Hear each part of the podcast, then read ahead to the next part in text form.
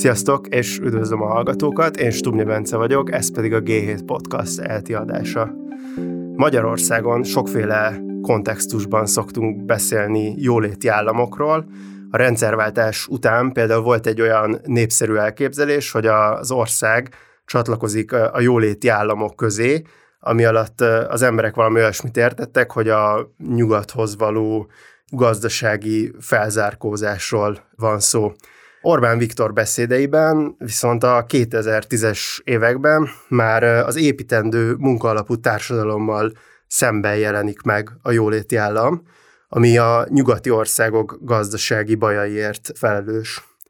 A mai adásban Szikra Dorottya, a Társadalomtudományi Kutatóközpont kutatója és a cé e u vendégelőadója lesz a vendégem, akinek a kutatási területe a magyarországi szociálpolitika és tágabb kontextusban az illiberális vagy autokratizálódó országok szociálpolitikája és családpolitikája, és arról fogunk beszélgetni, hogy milyen is ez a magyar jóléti állam, ha egyáltalán annak nevezhető, és hogy milyen nemzetközi trendekbe illeszkedik a, az átalakulása. Szia, és köszönöm, hogy elfogadtad a meghívást. Szia, én köszönöm, hogy itt lehetek. Tehát a rendszerváltással említettem, hogy sokféle elképzelés volt az emberek fejében, és igazából még mielőtt rátérnénk a, a, a közelmúltra, távolabbról kezdeném ezt a, a beszélgetést, és arra gondoltam, hogy az lenne egy érdekes téma, hogy volt-e a rendszerváltás után egyáltalán Magyarországon ö, jóléti állam, és hogy ez mennyiben volt hasonló vagy eltérő a különféle nyugati jóléti államokhoz képest? Nagyon jó a kérdés, és örülök, hogy messzebbről kezdjük, mert a, a történet nélkül, a történeti rész nélkül nem is, vagy nehezen is lenne megérthető az, ami most zajlik. Én még egy picit hátrébb lépnék, és még távolabbról kezdeném. Az is egy kérdés, hogy vajon a szocialista időszakban volt-e jóléti állam Magyarországon, vagy egyáltalán a szocialista blokkban. És ez ügyben vita van a kutatók között, de hogyha szűk értelemben nézzük, tehát azt nézzük, hogy miféle ellátások voltak, milyen pénzbeli ellátások voltak, meg milyen szolgáltatások voltak, amik az emberek jólétét szolgálták, akkor kifejezetten azt mondhatjuk, hogy jóléti államban, jóléti rendszerekben éltünk, Magyarországon, Csehszlovákiában mindenképpen, kicsit kevésbé fejlett módon, de Lengyelország is ide tartozik. Az en dé ká-ban például sokkal fejlettebb volt mondjuk a bölcsöde rendszer, mint a, a Németországnak a nyugati kapitalista oldalán. Tehát ilyen értelemben a rendszerváltás előtt nagyon hasonló fejlődés volt nyugaton és keleten. Igaziból most kezdenek erről összehasonlító kutatásokat végezni, hogy a hidegháború az milyen hatással volt a, erre a fejlődésre. Valószínűleg mindkét oldalt igaziból inspirálta ez a verseny abban, hogy, hogy jobb ellátásokat nyújtson. Hogyha van valami, ami miatt azt mondhatjuk, hogy ez nem volt egy jóléti állam, az az, hogy a jóléti állam koncepciója Nyugat-Európában keletkezett, és a legelismertebb definíciókba beleértik azt, hogy van egy demokratikus vita arról, hogy mi legyen, mik legyenek azok az ellátások, szolgáltatások, amik, amiket az államnak nyújtania kell. Ugye ez a vita tipikusan a parlamentben zajlik, de persze máshol is, mint mondjuk a, a társadalmi vita során, a közösségekben, vagy akár helyi szinten. Tehát, hogyha ilyesféle demokratikus viták nincsenek, akkor ezt nem nevezhetjük jóléti államnak. És ez egyből egyébként rímel egy picit arra, ami most, most történik Magyarországon. Ezt, hogyha ha jól tudom, akkor mondjuk az, hogy milyen volt, hogyha jóléti államnak nevezhetjük azt mondjuk, ami a rendszerváltás előtt volt, akkor sok szempontból ez hasonlított az ilyen skandináv típusú jóléti államokhoz, hogy ugye ezekre az jellemző, hogy ilyen univerzális ellátások vannak, amik minden állampolgár számára ugyanúgy elérhetőek, hogy ez, ez mennyiben van így, vagy ezt mennyire tudom jól.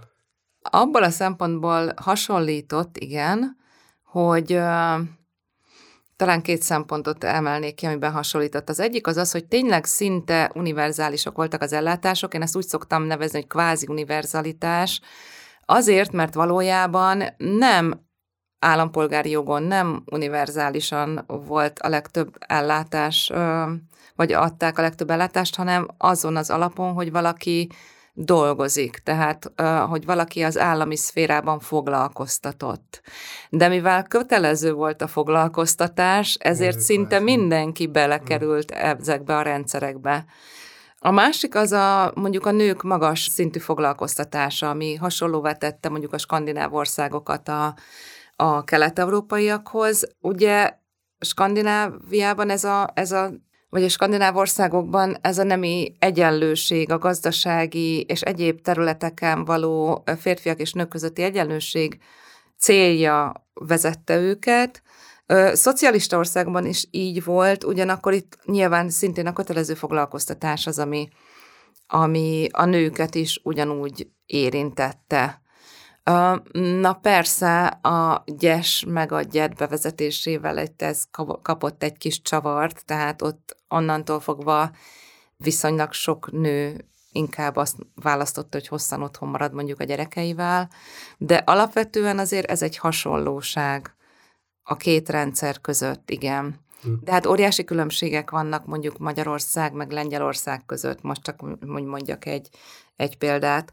Míg Magyarországon képülnek ezek a kvázi univerzális ellátások, például a családi pótlék, a rendszerváltásra elképesztő nagy összeget jelent a családoknak a pénztárcájában, addig például Lengyelországban a családi pótlék az csak a szegényebb családoknak jár, és nagyon-nagyon alacsony színvonalú. De hasonló különbségek vannak mondjuk az óvodai bölcsődei ellátásban. Míg Magyarországon az óvodai ellátás az szinte lefedi az összes gyereket három, év, három és hat év fölött, már a rendszerváltás előtt, addig mondjuk Lengyelországban vagy Romániában ez egy sokkal kevesebbeket elérő ellátás. Tehát magyarán az a helyzet, hogy a szocialista országok között is óriási különbségek vannak abban, hogy miféle szociálpolitikákat építenek ki ebben az időszakban.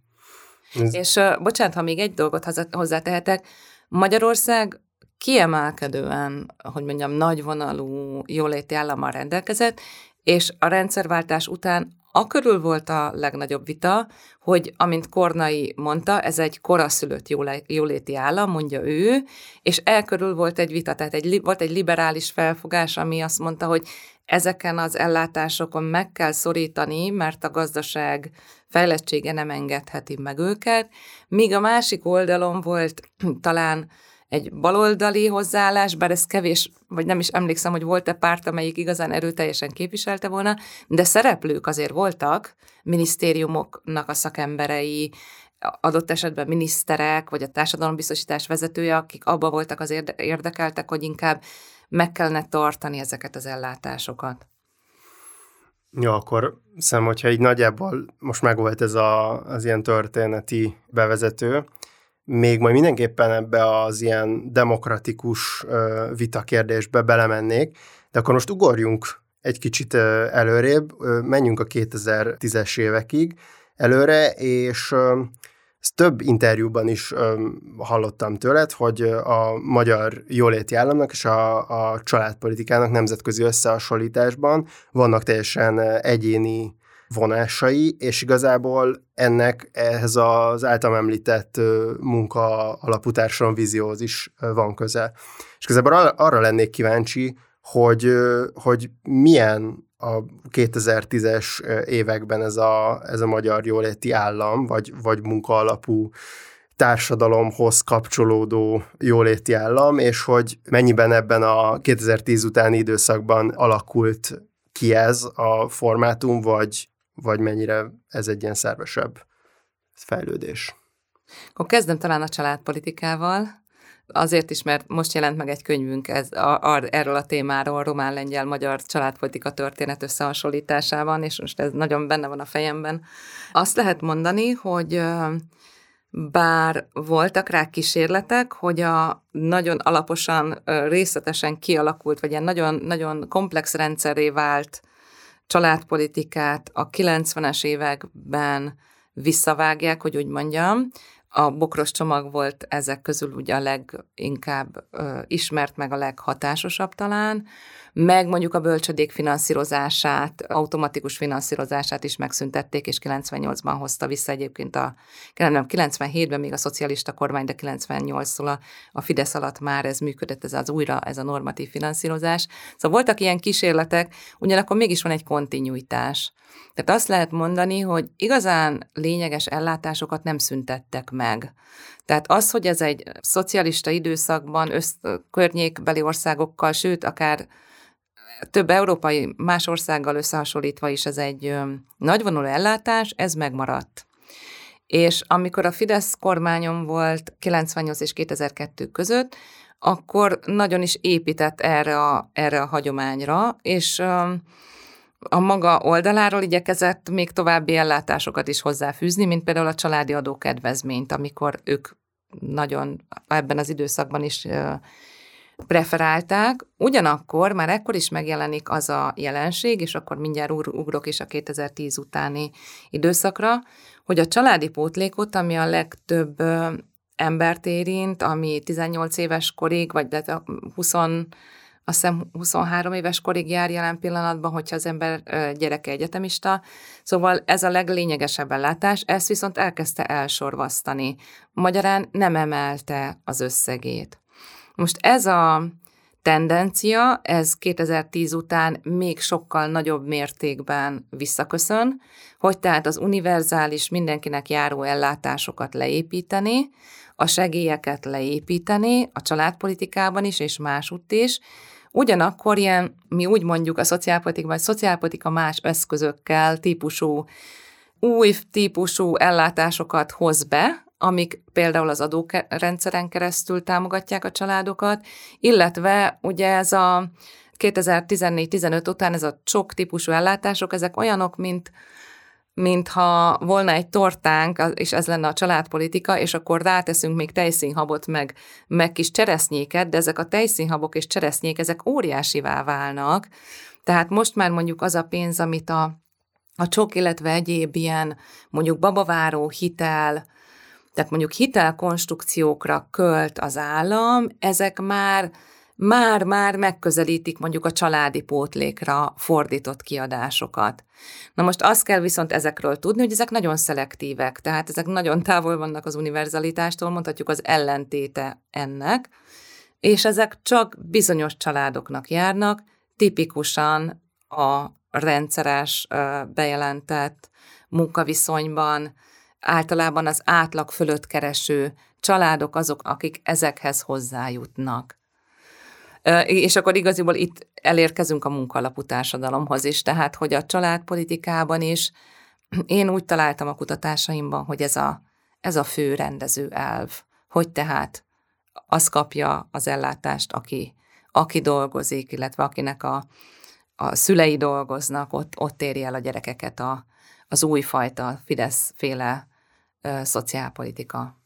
Tehát akkor az ilyen univerzális ö, juttatások felől egy kicsit az ilyen felfele újra elosztó modell felé ö, mozdult el a, a kétezer-tízes években ez a konstrukció, ezt nagyjából akkor így lehetne értelmezni. Nem kicsit, hanem nagyon. Igen. Tehát igen, ennyiben módosítani. Tehát persze, tehát hogy, hogy egyértelmű, tehát ö, ez kettő dolog miatt van, az egyik az az, amit az előbb leírtam, mm. hogy tehát... Ö, hogyha az ember foglalkoztatott, akkor ö, jut hozzá az ellátásokhoz.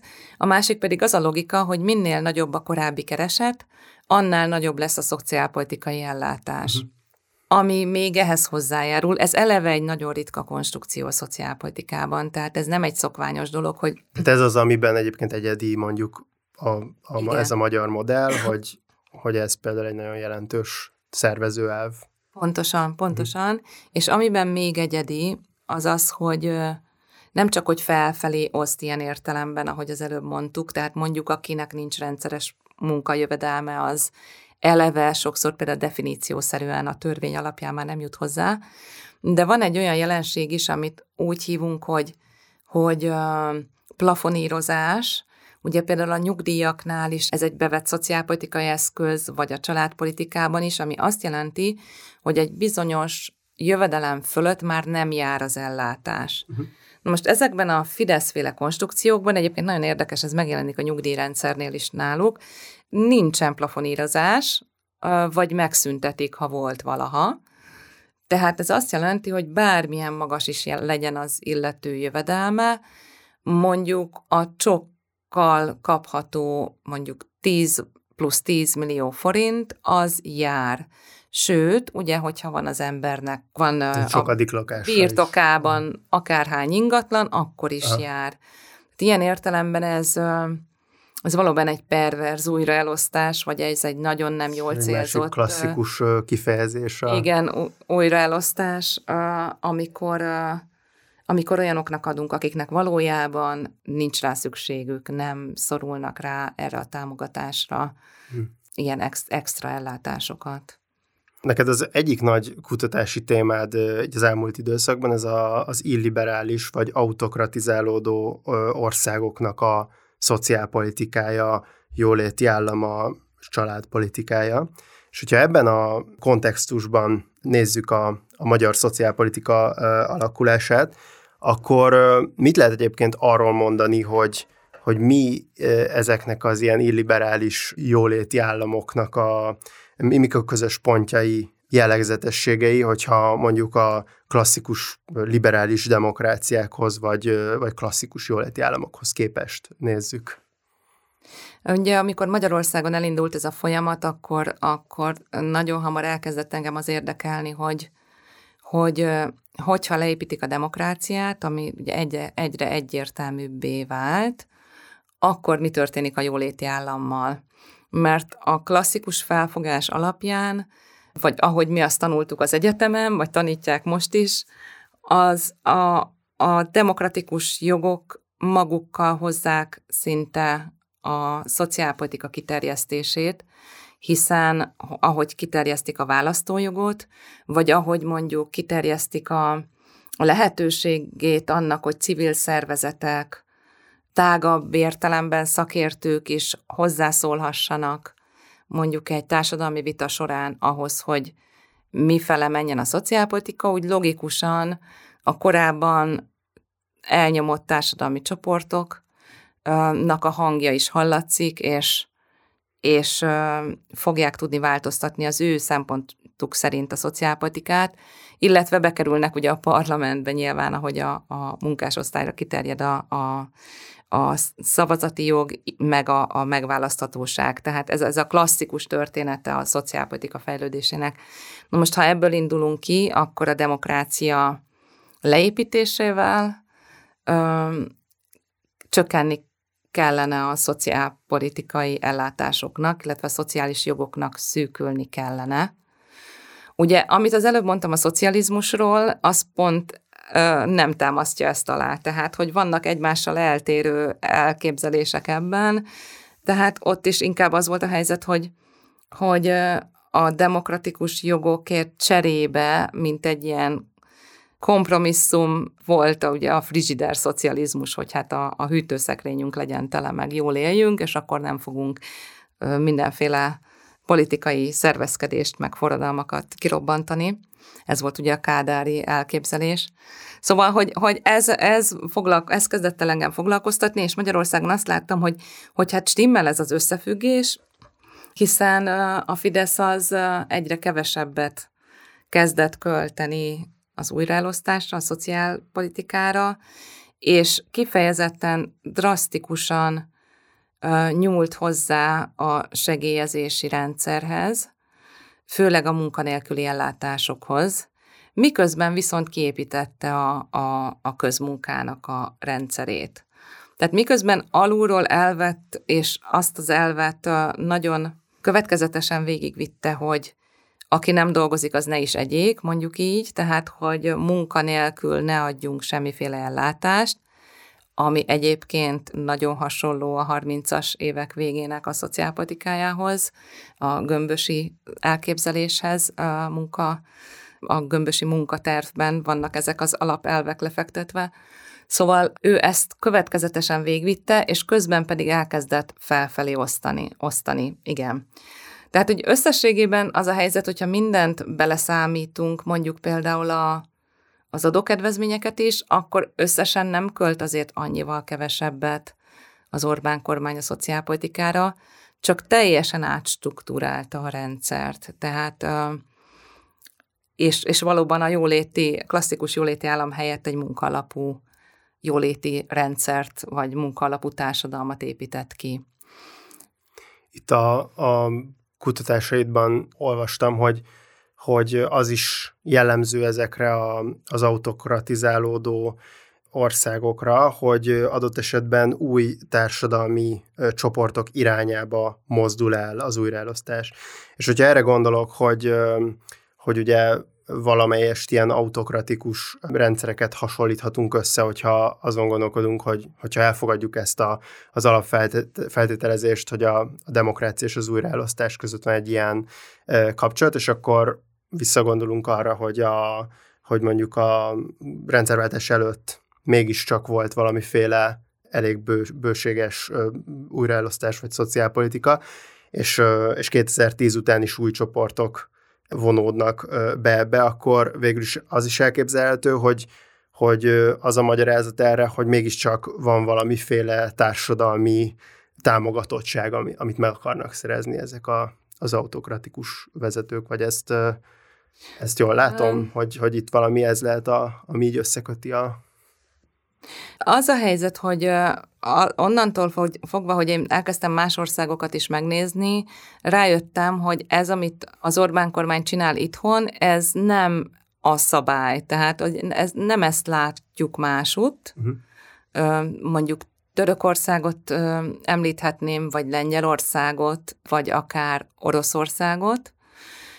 Más, tehát nagyon különböznek ezek az országok abban, hogy mit csinálnak a szociálpolitikával akkor, amikor miközben elkezdik gyengíteni a, a liberális demokráciának az alappilléreit. Uh-huh. Tehát ez az első, amit mondanék, és aztán kitérhetünk arra, hogy mi, miféle különbségeket látunk. A másik kérdés az pedig az, hogy miféle társadalmi támogatottsága van ezeknek a, a változtatásoknak. Én azt hiszem, hogy azt okosan csinálta A, az Orbán kormány, hogy nem nyúlt például a családi pótlékhoz, vagy a családpolitikához, és hogy ide helyezett egy nagy hangsúlyt, mert ez egy népszerű terület, és na, bele lehet bukni abba, hogyha valaki ö, drasztikusan megvágja itt ezeket a területeket. Tehát azt gondolom, hogy ez egy, ebben népszerű, népszerűségre tett szert, ugyanakkor az is népszerű lett volna, hogyha kiterjeszti a családi pótlékot. Tehát azt tudjuk mindenféle mérésekből, hogy ez egy nagyon népszerű lépés lett volna, mégse lépte meg. Tehát, hogy valahogy ez az ideológia, a munkalapú társadalomnak az ideológiája, ez sokszor még fontosabb, mint a népszerűség. Mondok egy másik példát, nem tudok olyan országról, akár demokratikus, akár nem demokratikus, amelyik a Covid alatt nem nyújtott volna kifejezetten a Covid miatt bajba került embereknek szociális ellátást, szociálpolitikát, újraelosztást, valami újfajta, akár univerzális, akár nem univerzális segélyt, vagy, vagy pénzt, vagy, vagy akár természetbeni ellátást. Az Orbán kormány azt csinálta, hogy nem, tehát hogy, hogy ezen az, ebben az időszakban is ragaszkodott ahhoz, hogy csak annak ö, juttatunk valamit, ugye többnyire ezen a Kurzarbeit jellegű cégek támogatásán keresztül, aki dolgozik. Ez meg nem tudom, hogy mennyire lehetett népszerű, nem ismerem az ezzel kapcsolatos méréseket, de hogy nem mindig a népszerűség irányába lépnek, én úgy érzem, bár ugye választások előtt, és ez bár minden országra jellemző, de ezekre az autokratizálódó országokra különösen, választások előtt új és új ellátási formákkal jönnek elő, tehát ugye nálunk is volt ez az adó visszatérítés a családoknak, megemelték a közmunkás minimálbért nagyon sok év után, ugye emlékszünk az árstoppokra, amiket ekkor vezettek be, és azért a benzin árstopp, azt gondolom, hogy valószínűleg elég jelentős volt pont akkor, ugye, amikor a háború kitört, és elszabadultak a, az árak. Szóval uh, ilyesféle, hogy úgy mondjam, nem szokványos eszközöket vetnek be, tipikusan választások előtt, és ezzel valóban növelik a népszerűségüket ezek az országok, uh-huh. ezek a ö, politikai vezetők.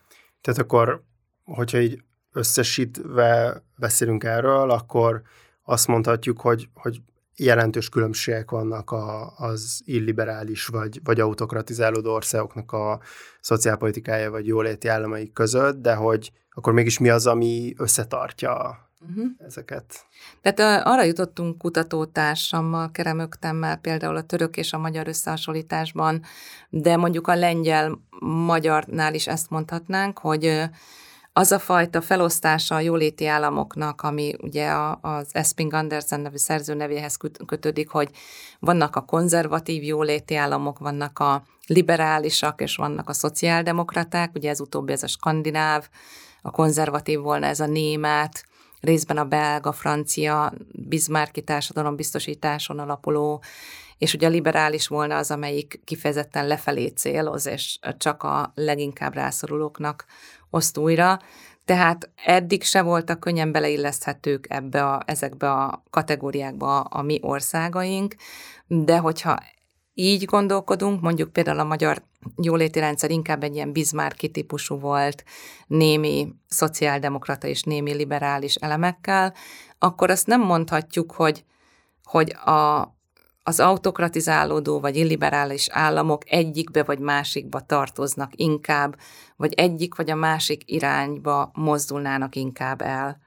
Amiben a hasonlóságot látjuk, az inkább a, úgy mondanám, hogy procedurális elemek, tehát hogy hogyan csinálják a szociálpolitikát, és ebben nagyon-nagyon érdekes hasonlóságok vannak. Tehát például, amikor én először ezzel elkezdtem foglalkozni, akkor elővettem a Linda Cook nevű szerzőnek a könyvét Oroszországról, tehát hogy Oroszország szociálpolitikája hogyan változott a kétezres években, és szóról szóra azt láttam, amit éppen akkor a kétezer-tizenegy tizenkettő környékén az Orbán kormány csinált, mondjuk abban, hogy a parlamenti bizottságok szerepét hogyan csökkenti, hogy hogyan, például az egy nagyon tipikus dolog volt, és engem teljesen megdöbbentett, hogy ezt így lehet csinálni, hogy egyéni képviselői indítványokkal nyújt be nagyon fontos, mondjuk a nyugdíjrendszert érintő változásokat, tehát, hogy olyasféle módon működteti a szociálpolitikát, mintha vészhelyzet lenne. És ez már akkor is úgy volt, amikor még nem volt kihirdetve a vészhelyzet, ugye, ami a Covid alatt történik meg, és mondjuk tol át akár alkotmánymódosítást, még akár a régi alkotmánynál is, ami aztán lehetővé teszi azt, hogy végigvigye mondjuk például a nyugdíjrendszernek az államosítását. Nagyon jó példa erre a, ez, amit most mondtam, hogy ugye az az alkotmánymódosítás, amit a Lázár benyújtott kétezer-tizenegyben valamikor ősszel, az azt célozta, hogy az alkotmánybíróság semmilyen gazdaságpolitikai ügyben ne szólhasson bele a törvénykezésbe. Na most ez aztán megágyazott, és ezt ugye kétharmados többséggel elfogadták, még a régi alkotmánnyal kapcsolatban. Innentől fogva szabad volt az út bármilyen szociálpolitikai vagy gazdaságpolitikai döntésre, anélkül, hogy az alkotmánybíróság ugye vétót nyújthatott volna be, mint azt megtette mondjuk a Bokros csomag idején. Tehát magyarán ez az illiberális működésmód, ez aztán megnyitja a, a kaput a teljesen önkényes szociálpolitika csinálás előtt, és egyébként ezt láttuk Törökországban is, csak azt kell mondjam, sokkal lassabban, tehát az Orbán kormány ezeket a változtatásokat így áttolta iszonyatos erővel, míg mondjuk Erdoğannak elég komolyan meggyűlt a baja sokáig az alkotmánybírósággal. És nagyon hosszan kellett egyeztetnie a szakszervezetekkel, mondjuk például a, a nyugdíjreform ügyében. Mm. Igen, tehát ilyen szempontból Magyarországon ez egy drasztikus folyamat volt, de, de nagyon hasonlított ahhoz, ahogy, uh, ahogy ezt Putyin vagy Erdoğan uh, csinálta, vagy amit megpróbáltak a Kaczyński-ék is Lengyelországban, csak hát uh, komolyabb falakba ütköztek. Uh-huh. Beszéljünk még egy kicsit a különbségekről, mert szerintem nagyon érdekes különbségek rajzolódnak ki a, a kutatásaid alapján. Egyrészt um, az... egy érdekes dolog, hogy, hogy például Lengyelországban és Oroszországban a családtámogatás az sokkal kevésbé célzott úgy, ahogy nálunk, hanem sokkal inkább ilyen univerzális, tehát minden állampolgárra kiterjedő, illetve az is érdekes, hogy az újraelosztásnak az iránya az ö, nálunk egy ilyen, ahogy erről beszéltünk is, ez egy kicsit ilyen kivételes, hogy ez felfele ö, irányuló, tehát hogy úgy tűnik, hogy ebbe az autokratizálódó modellbe a lefele való újraelosztás az abszolút belefér. Mik ezek a, a trendek, és mik a legérdekesebb ö, ilyen jellemzők? Ugye, hogyha nem a procedurális elemeket nézzük, hanem a tartalmiakat, tehát, hogy ténylegesen miféle reformok történnek, és hogy az kiknek jó, és kiknek kevésbé jó, milyen szociálpolitikát próbálnak ezek az államok megvalósítani, akkor egy dolog mindenképpen feltűnik, és egy közös vonást mondhatunk, és ez a pronatalista diskurzus, és az emmögé tett politikák. A diskurzus az szinte ugyanolyan, megdöbbentően ugyanaz, ahogy az Erdoğan beszél a, a három vagy négy gyerekes török családmodellről, és a, a nőknek a, a szerepéről a, a családban, megdöbbentően hasonló ahhoz, ahogy erről akár Putyin vagy, vagy Orbán beszél. Ugyanakkor most a legújabb kutatásunkban azt nézzük, hogy emögött a, emögé a retorika mögé oda vannak-e téve a szakpolitikák, tehát a politikai változtatások, az újraelosztás, a szolgáltatások, és azt látjuk, hogy például Törökországban nincsenek, nagyon érdekes módon. Ott inkább az egészségügy az, amit Erdoğan elég komolyan fejlesztett, de Oroszországban, Lengyelországban és Magyarországban azt mondhatjuk, hogy nagyon nagy elánnal nyúltak hozzá a családpolitikai rendszerekhez is ezek a vezetők, tehát ténylegesen próbálják mögé tenni a pénzt, hogy úgy mondjam, tehát nem csak beszélnek, hanem csinálnak is dolgokat. Ugyanakkor az, hogy kiknek nyújtják ezeket a, az új típusú ellátásokat, ez nagyban különbözik. Például Oroszországban van ez a bizonyos anyasági tőke, maternity capital angolul, ami egy nagyon nagy összeg, olyasmi mondjuk, mint a babaváró, de nem hitel, hanem egy készpénz, tehát pénz, amit bizonyos célokra lehet felhasználni, de ezek azért elég tág célok, köztük mondjuk az anya oktatás, vagy ö, oktatására, vagy a gyerekek oktatására, lakás célokra, bölcsödére, óvodára, ilyesmire.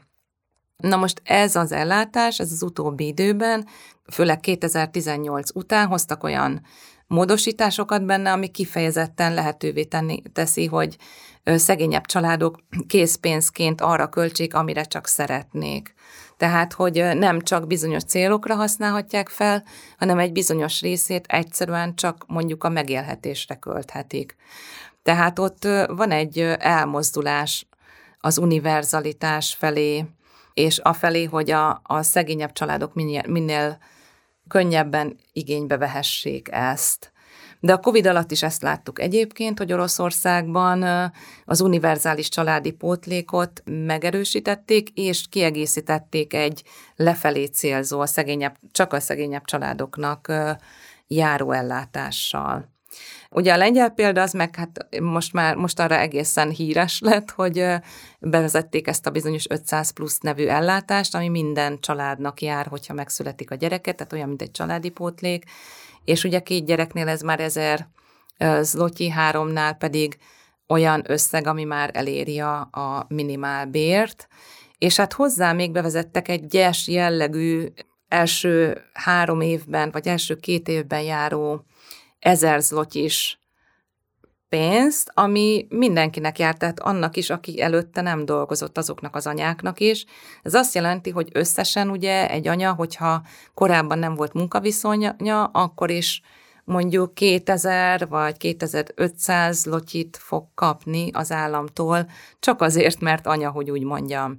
Tehát azt látjuk, hogy van egy anyákra fókuszálás, tehát a, a gyerekes családokra fókuszálás, de az, hogy, hogy ezek pontosan kik, tehát a lenti rétegek, vagy mindenki, vagy tehát a, a szegényebbek lennének, vagy éppen a gazdagabbak, mint Magyarországon, ebben óriási különbségeket látunk. ez azért is érdekes, mert ugye ezek ilyen kifejezetten ilyen kiterjedt uh, juttatások, tehát hogy, hogyha visszakanyarodunk kicsit az ilyen alap elmélethez, amiből kiindultunk, hogy, hogy itt uh, arról lenne szó, hogy a, a demokrácia, a demokráciának a kiterjesztése az ugye előmozdítja azt, hogy a szavazók lekenyerezése miatt a politikusok ugye érdekelté válnak abban, hogy ilyen jóléti juttatásokat vezessenek be, és hogy számomra akkor ez egy kicsit ilyen ellentmondásos, hogy mégis mondjuk Oroszország, ami tényleg talán ezek közül az ország közül a legelőre haladottabb ilyen autokratizálódás szempontból, hogy akkor te hogyan oldod fel ezt az ellentmondást, hogy, vagy akár azt visszakanyarodhatunk hiszem, hogy, még, a, amit említettem, igen. a még a Kádár korszakhoz is, mert aha, hogy nekem aha. kicsit oda is visszamegy ez a, ez a kérdés, hogy akkor itt mi történik. Pont ezért izgalmas ez a kutatás, mert tényleg tehát nem gondolom, hogy tudunk nagyon egyszerű válaszokat adni egyelőre. Hmm. Ez egy új jelenség, amit úgy hív a politikatudományi szakirodalom, hogy az autokratizálódás harmadik hulláma. Ezek az országok, ezek nem tisztán autokraták, hogy úgy mondjam.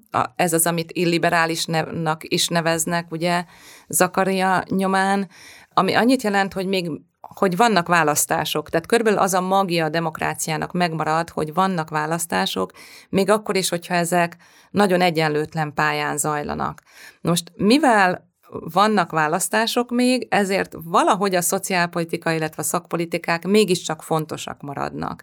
Tehát ugye nem lehet csak úgy erővel és erőszakkal elnyomni azokat, akik ellenünk vannak, ezért fontosak ezek a, ezek a jóléti juttatások, és azt gondolom, hogy valószínűleg nagyon figyelik is ezek az autokraták a, az ő változó népszerűségüket a különböző társadalmi csoportokban, és igyekeznek éppen odafordítani a figyelmüket, vagy az ellátásokat, ahol úgy érzik, hogy egy kicsit elkezdett remegni a léc.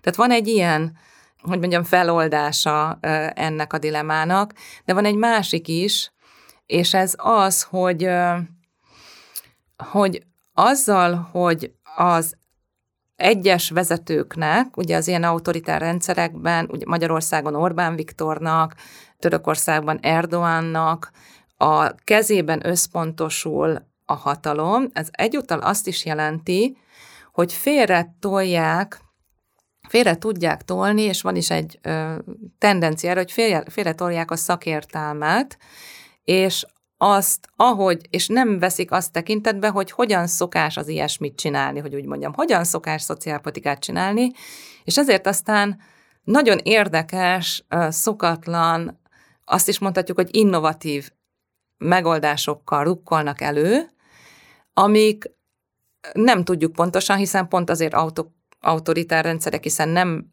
átlátható a döntéshozatali folyamat, de mégiscsak azt sejthetjük, hogy bizonyos dolgok az ő agyukból pattannak ki, vagy az ő mániájuk szerint működnek, vagy az ő körülöttük lévő családtagok, vagy nagyon személyes, informális uh, tanácsadók azok, akik, akik befolyásolják őket ezekben a döntésekben, vagy egyszerűen arról van szó, hogy ő neki ez így tetszik, és ezért az az ellátás az, az mondjuk ilyen lesz, mint például ez, a, ez az anyasági ö, ellátás Oroszországban. Ilyen nem nagyon van sehol, és nem nagyon volt előtte egyik nyugat-európai vagy kelet-európai országban sem. Vagy akár a csók, amit vissza lehet úgymond fizetni gyerekkel, vagy hát leginkább gyerekkel lehet visszafizetni, most mondom ezt idézőjelben. Ilyen volt mondjuk a negyvenes években Magyarországon az ONCSA program, de sehol másút nem volt, és, és most sincsen. Tehát ezek olyan, olyan fajta konstrukciók, amik, amik, hogy mondjam, liberális demokráciákban, ahol inkább fokozatos reformokat ismerünk, és, és végig beszélik ezeket a, a lépéseket szakértőkkel, civil szereplőkkel, parlamentben vitáknak teszik ki magukat, ott ilyesféle drasztikus, vagy, hogy mondjam, nagyon-nagyon különleges ellátások, amik aztán időnként sokakhoz eljutnak bizonyos országban, ilyenek nincsenek. És akkor ezeknek, ezeket nagyon ügyesen brandelik is, hogy úgy mondjam. Tehát ezeket valóban úgy adják el, hogy ez mondjuk, most mondok egy távolabbi példát, Indiában az indiai jóléti reformokat a Modi a saját arcképével hirdeti, és úgy mutatja be, mint valami, valami nagy áttörést mondjuk a, a családok vagy a nők, nők felé.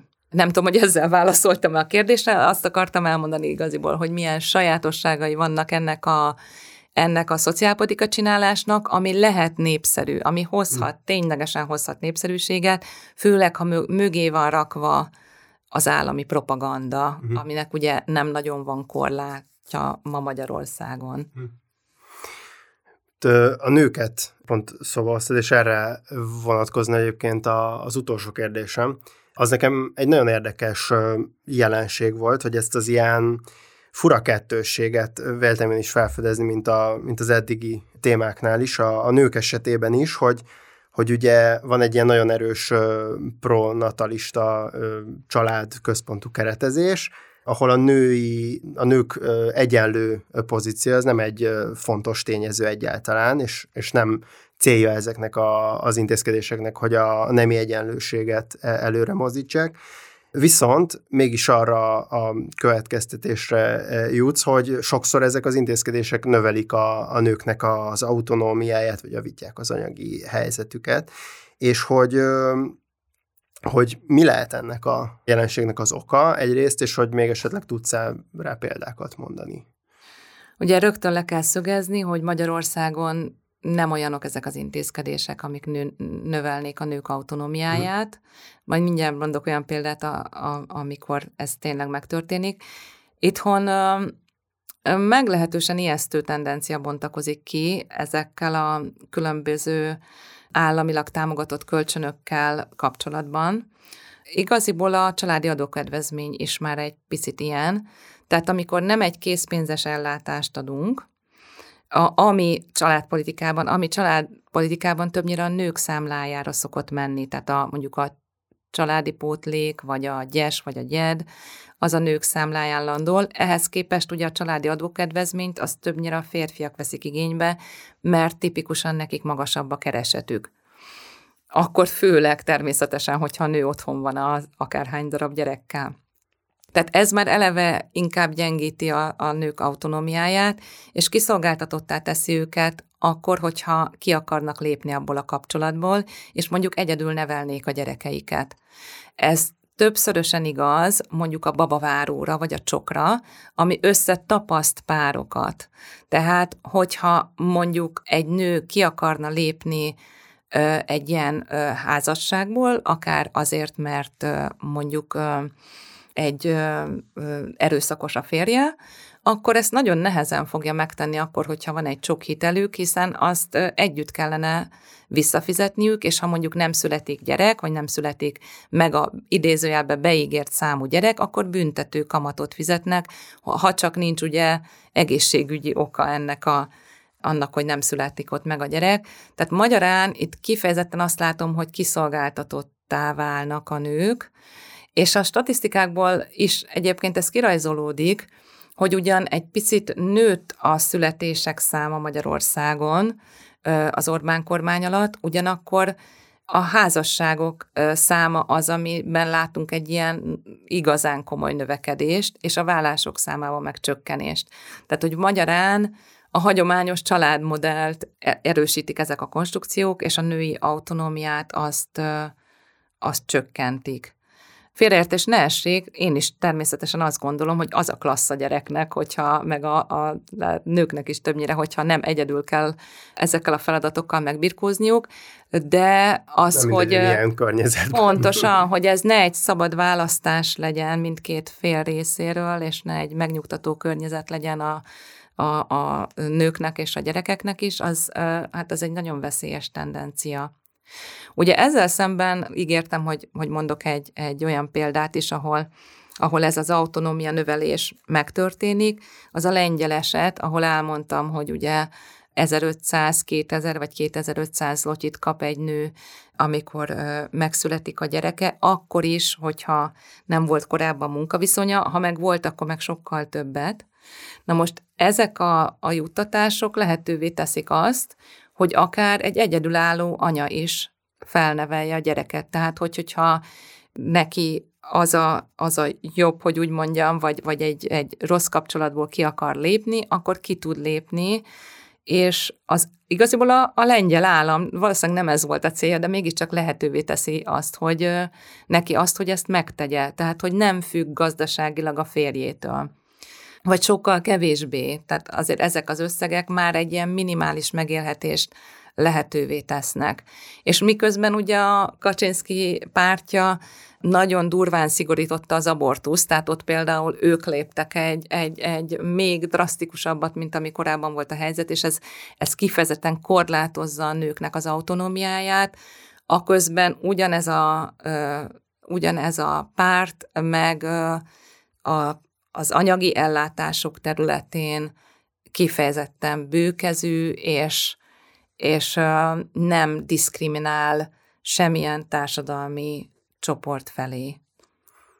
Ez nagyon érdekes, hogy ugye nagyon sokszor ilyen olyan intézkedések keverednek, akkor úgy tűnik még ezeknél a, ez egyébként hasonlónak ö, tűnő országokban, ami a, a, az egyik intézkedésre a jobboldali szociálpolitikusok csettintenek egyet, a másikra egy, akár egy, nem tudom, svéd szociáldemokrata is azt mondaná, hogy ez micsoda jó intézkedés, szóval ez mindenképpen egy, egy, szerintem ez is önmagában még egy ilyen érdekes jelenség, hogy mennyire ilyen hibridek tudnak lenni ezek a rendszerek ilyen szempontból.